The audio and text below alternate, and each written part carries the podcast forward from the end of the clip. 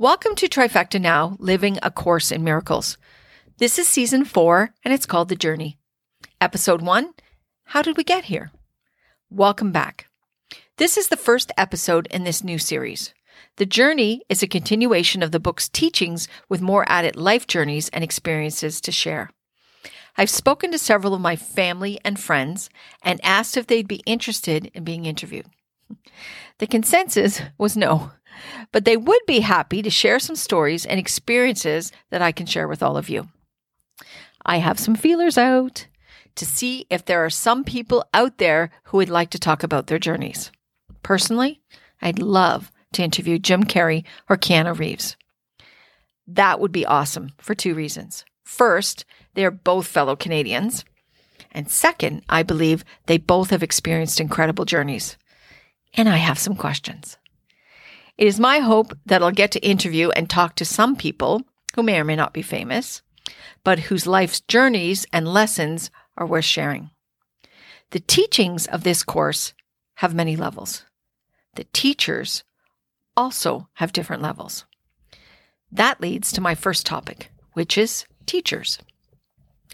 I have told you before that I am a teacher by profession, and I've accepted my role as a teacher of this course. But we are all teachers. In fact, we are teachers and learners. The course says that we teach to learn. This world concept of teachers and learners make them separate, apart from one another. I've instinctively known that was not my role as a teacher. I tell my students every year that I learn as much from them as I share with them. From demonstrations, others learn, but so does their teacher. Teaching is one person sharing who they are with others, and in return, without even asking, teachers learn from their teachings and from their students. What you choose to learn is entirely determined by you. Teaching reinforces what you believe about yourself. Its purpose is to remove self doubt. We learn to be more self aware. We learn this world's curriculum to fit into this reality unless we change our minds. This world is about hopelessness, attack, guilt, worry, and death, which teaches nothing but negative reinforcers. That is why God needs us to recognize ourselves as teachers. The teachers God sends to teach lessons of joy and peace, for these teachers, their learning will be fulfilled. Who are God's teachers, you might wonder? Anyone who chooses to be one. This person somehow and in some way has made a choice that they no longer see themselves as singular, but rather a part of the whole. They have consciously or even subconsciously entered into an agreement with God, an agreement to share their perspective because they've answered the universal call, a call that asks them to share the message of our wholeness, our oneness, and that guilt and death are not real. Every teacher will have a different form or variation of the course, but the message will be the same. Religion will play no role. Teachers come from all religions and some from none. It'll be taught by actions or thoughts, in words or without, in any language or no language, and in any place or time or manner. The function of the teacher is to save time. Each one saves a thousand years of time. To the call, time has no meaning, which means that eternity not set in time can be found with the help of teachers. They will give timelessness to those who want it. The book also goes on to say that the pupils have already been assigned to their teachers, that they were chosen for that specific teacher because their teaching form is better, or sorry, best for the level of understanding that the pupil is at. It also says that the pupils wait for their teacher, as the teacher will appear when they are ready. The book says that the world of time is the world of illusion. There's a line in the Manual for Teachers, page 5, paragraph 3, and it says this quote, Because your will is free, you can accept what has already happened at any time you choose. And only then will you realize that it was always there. End quote. This is saying that it is a choice and your choice at any point in time to let go of the past. When you do so, that is when you realize it was only part of the illusion you carried with you. Letting go of it does not change it, but it does change you. The teacher student relationship is a holy one. There is no one that the teacher of God cannot learn from, and in return, there is no one they cannot teach. So, what's the characteristics of God, one of God's teachers? Well, the physical characteristics are not the same at all. They have a specialness only set in time and temporary, for their purpose is to lead others out of time. The teachers of God have trust in this world because they have learned that it is not of this world. So it is powered by what is in them, not of them. Trust being the foundation for all teachers. Honesty is important as well, which does not only apply to what is being said, but how consistent you are with what you are saying. God's teachers do not judge, so tolerance and understanding of oneness is key. Judgment also implies a lack of trust. God's teachers are wholly gentle, meaning that meaning the wholeness of one. They have the strength of gentleness. Joy is their song of thanks. They have no fear, for it is the opposite of joy, and they are sure they are loved and safe. God's teachers are also defenseless. They need no defenses, for their belief and acceptance that this is all an illusion is their protection. And I quote, It is not danger that comes when defenses are laid down, it is safety, it is peace, it is joy, and it is God. End quote. Generosity is the next characteristic. It does not follow the typical meaning, which means giving away. It is a different level meaning for teachers. They give away in order to keep. In other words, the teacher does not want anything he cannot give away. Patience is another characteristic. This one associated with time in this world. The teacher sees a certain outcome regardless of when it comes and never doubting it will come. Faithfulness is another characteristic, and it's measured in how accepting of all things being an illusion that a teacher accepts. The teacher's trust in the Word of God setting all things right. Not some things, but all things. The book says, and I quote, to give up all problems to one answer is to reverse the thinking of the world entirely. End quote. The last characteristic of one of God's teacher, teachers is open mindedness. Open minded means lack of judgment. Open minded people can forgive and let go of all things. Forgiveness is the final goal of the curriculum. Teachers cannot teach those who do not want to learn. They cannot change anyone's mind either.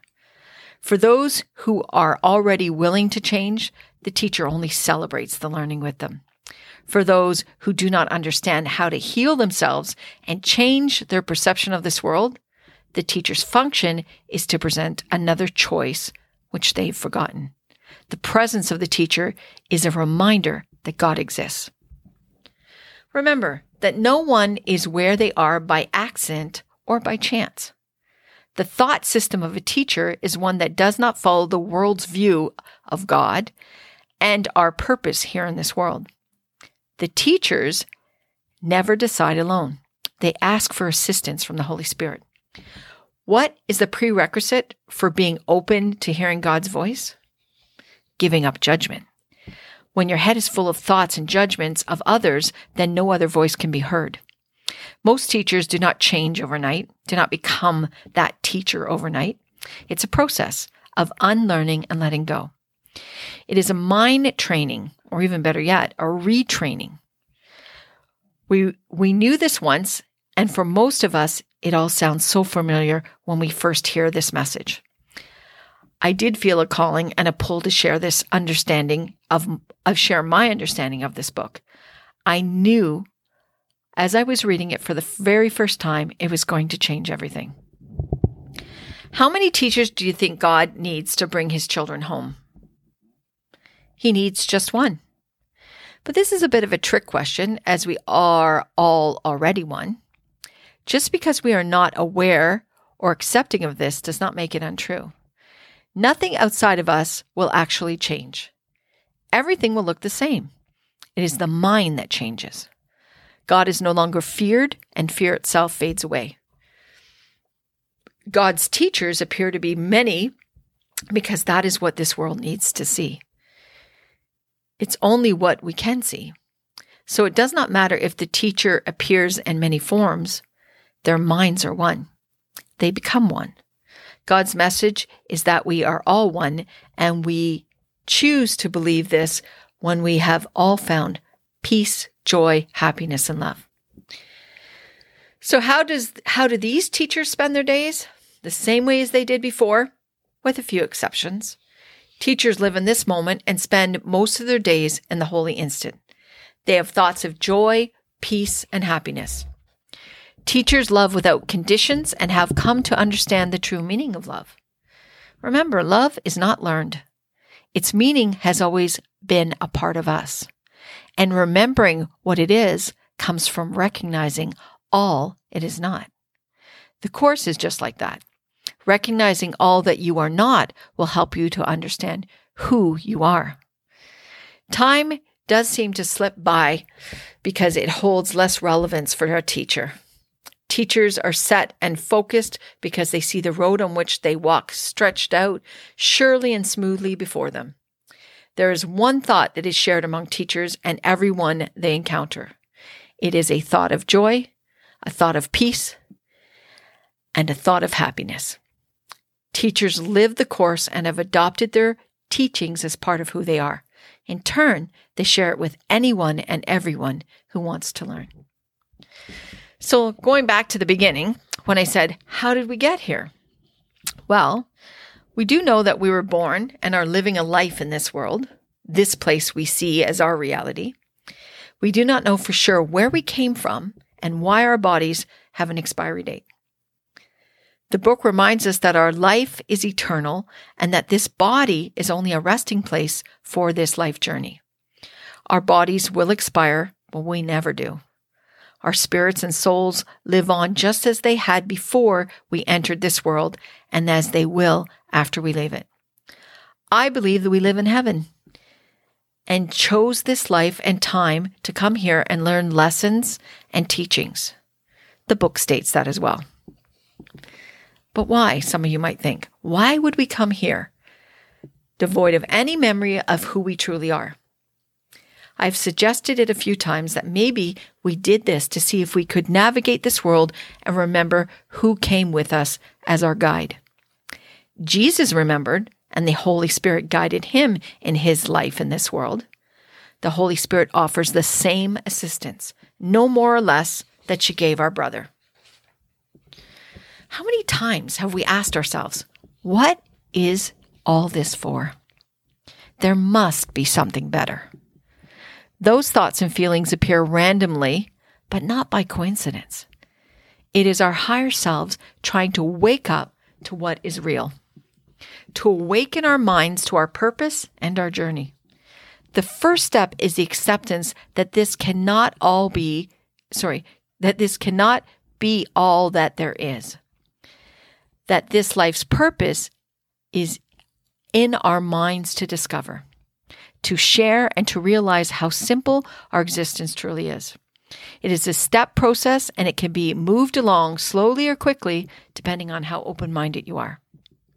Today, we can accept that we are all pupils, that we are all students, that we are here to learn and to share that knowledge along the way. Maybe we all came here to be teachers. We start out as the pupils with the goal of the teacher. In two weeks, episode two, I will talk about healers. How can we heal ourselves? Why healing is seen as a threat? Why is sickness part of our lives?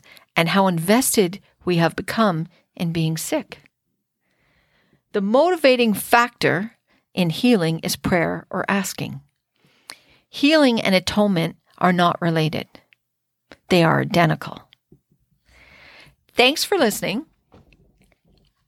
On Sunday, the 20th, September 20th, I will upload the second episode. Remember, this is our journey. Let us keep finding our way. Live in this moment.